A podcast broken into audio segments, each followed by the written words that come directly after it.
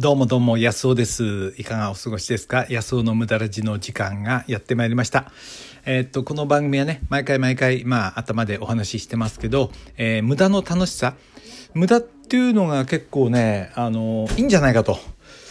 無駄っていう中にね、あのーなんていうかな、面白い生き方のヒントがあるんじゃないかっていうふうにいつも思ってるんですよね。えーなので、えー無駄を大事にしようというね非常にその非教育的な番組なんですよ。うん、あの教育っていうのは頑張れ頑張れって言うわけですけど僕なんかねなんかね頑張んないで生きる方法ないかなってずっと考えてるんですよね。まあそんな、えー、と僕のね弱虫の生き方について、ね、今日はねお話したいと思うんです。これね前もお話したことあるあると思うんですよね。まあ弱虫のね弱虫なんですよ。はいということで、えー今日もよろしくお願いします。はい。そうなんですよ。もうめちゃめちゃ僕は弱虫でね、うん、あの、人と競争して勝てる自信は全然ないですね。もう、なんていうの、1位がね、いいみたいなの、僕ね、好きじゃないんですよ。あ、別にその1位がいいと思ってる人はいいんですよ。で、僕は嫌なんですよね。その1位か2位かって争うようなことは嫌いなんですよね。っていうのはなぜかっていうと、勝てそうもないからですね。なんかかったるそうだし、うーん、なんか1位がすごい人みたいに思うけどね、そもそもでレースに出ない選択っていうのが僕は好きですね。だから、うん、なんかそういうのはいけないんだと、ちょっとね、ずるいような気がしてたんだけど、自分は。でもね、いいんじゃないかなと思うんですね。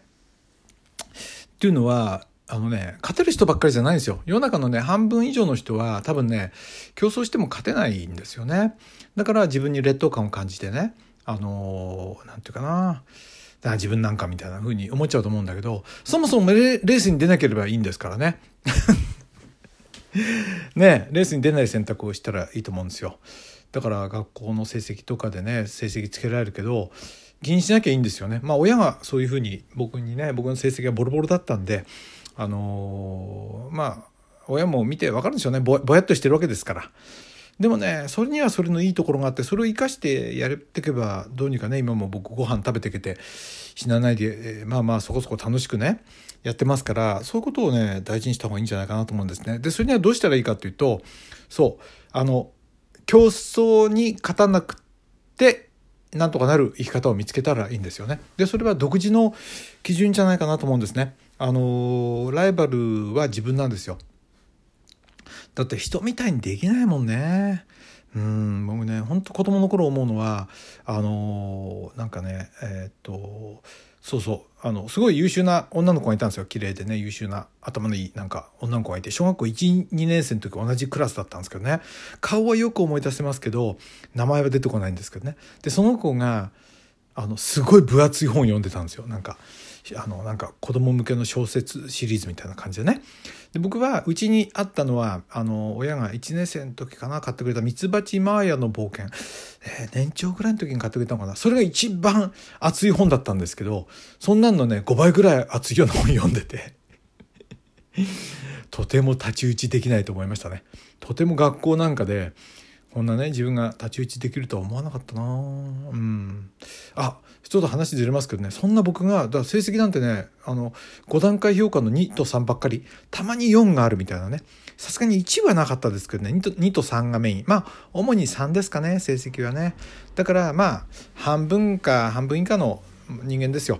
まあ、そんなだったんですね。でもね、それがね、あのーある先生5年生6年生の先生がね担任の僕の僕の恩師ですけど「あの安尾君ねあのうん生徒会長やってみないか」って言うんですよ。えー冗談でしょうと思いましたよね。だってもっと気が利いた子いっぱいいるんだから勉強できるような子がね。でねやってみないかって言われたんだけどまあせっかく言ってくれるんじゃやってみるかと思ったんですよどうせね。あのうんダメだろうけどみたいな感じでねで選挙に出たら誰も出ないから僕が取っちゃって僕が生徒会長になったんですよね。うん。でねあので人の前で挨拶とかしなきゃいけないんだけどまあ別にね誰も聞いちゃいないぞと思ってね適当にやってたんですけどでもねその時ねちょっと自信持ったんですよ。あ別に何ていうのかな優秀じゃなくてもいいんだとか思いましたね。でね副会長になった子。これがねその12年生の時の例のあの僕の 5, 5冊 5, 冊分ぐらい熱い本を 読んでた女の子だったんですよね。あれなんて子だったんだろうな。目がパッチリしたね。うん。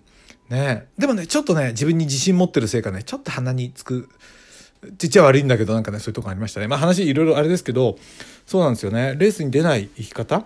だからねあの生徒会の選挙もね誰も出なかったんですよね。多分多分ね。多分そうだと思うんですよ。だってそうでなかったら僕がなるわけないじゃないですか。ね。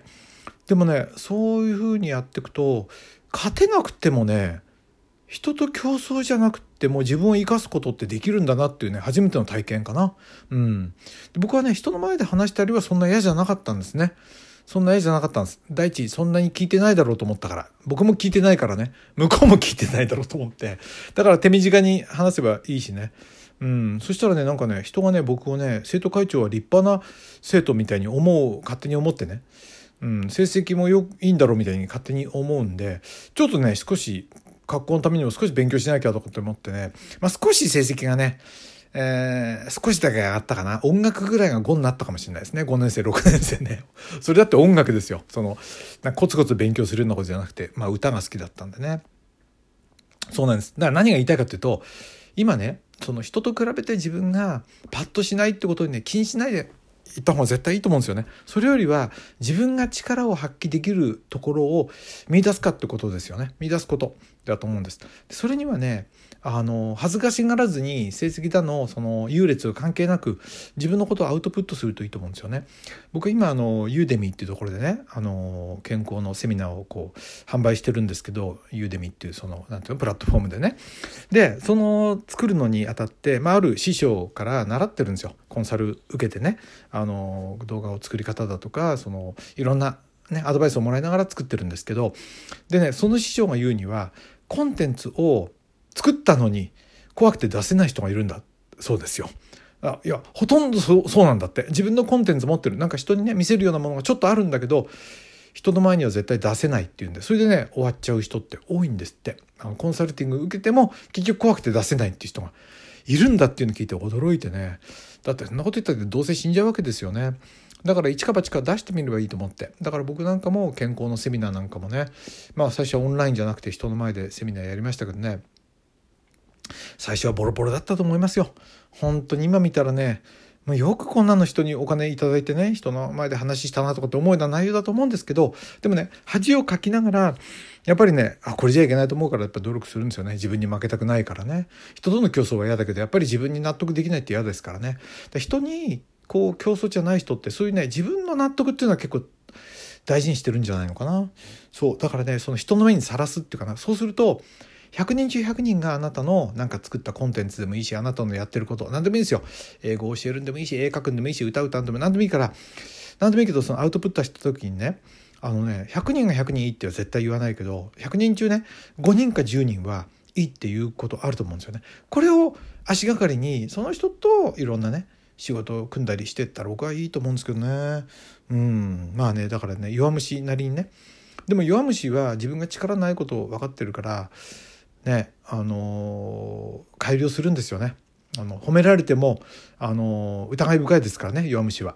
褒められても、えー、これはお世辞で多分言ってるんだろうみたいに 思いますからね。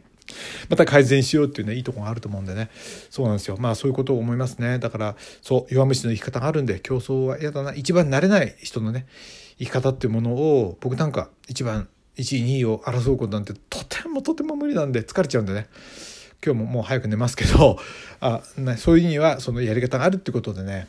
うん無駄ラジにふさわしいテーマだな。はい。ということで弱虫のね、えー、生き方について今日はお話してきましたけどメッセージ頂いてるんでね全部たくさんねいろいろありがとうございますでも読み切れなくてすいませんあのねえっとこれなんだろうな268話のモヤモヤについてねもやもやを大事にしましょうみたいな感じのところにコメントいただいてるんですね。あの、ラジオネームは書いてないんですけど、ちょっと読んでみますね。もやもやあります。私も人と比べるものではないと思いますが、人からの刺激を受けるときって必要なタイミングでやってくるような気がします。実は私も子供の頃から気が小さいと言われて育ってきました。ああ、僕と同じですね。だから無駄ラジで放送、無駄ラジの放送に共感したり、勇気づけられたりして、ふふっと笑ってしまったり、貴重な時間です。ありがとうございます。無駄ラジこれからも楽しみにしてます。いや、ありがとうございます。そうですか。はい。うん、いいですね。いいコメントですね。いや一緒に組んでやりましょうよ。あの、メッセージくださるときね、あの、ラジオネームね、あの、何、えー、へのへのもへじさんでもいいしね、あの、えー、なんかね、えー足柄山の金太郎さんでもいいし、あの、ね、何でもいいからなんか書いてください。そうするとこう、僕もね、あの、やりとりのあれになりますからね。いや、いいじゃないですか、気が小さい。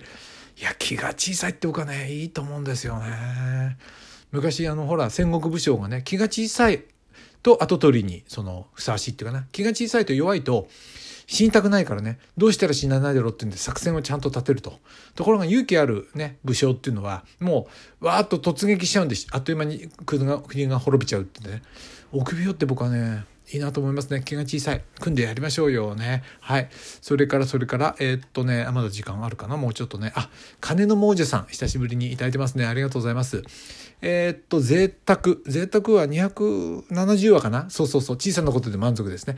贅沢とはちょっと違うかもしれませんが、自分はが小さな喜びを感じるのは、やはり美味しいもの、食べ物を食べる時でしょうか。美味しいと感じることはそもそも健康であることが大前提ですがその上にうまいと感じるのはこの上ないありがたいことであると思います。あること。まあこんなことを考えるのも不健康な状態の苦しみを知ってるからだと思いますが、えー、病気や怪我の暗くて長いトンネルから抜け出た後の健康を取り戻した直後の生きててよかった感は半端ではないですからね。いや本当ですね。しんみりとした話をしてしまいましたが、とにかく僕が好きな食べ物は、とある八宝菜定食。いいですね。また、とある店のとある、とある、別のとある店の唐揚げ定食です。いいですね。B 級グルメではありますが、なんかやばい調味料でも入ってるんではないかと思うぐらい美味しく感じます。なんか好きな食べ物の紹介になってしまいました。金の文字屋さん、ありがとうございます。いや、B 級グルメいいですね。ねいや、B 級グルメについて今度考えたいな。なんかね、あの、高級グルメってね、いや怪しいぞって僕は思ってるんですよね。うん、そうしよう。ありがとうございます。はい。ということで今日は、あ、安尾でした。どうも。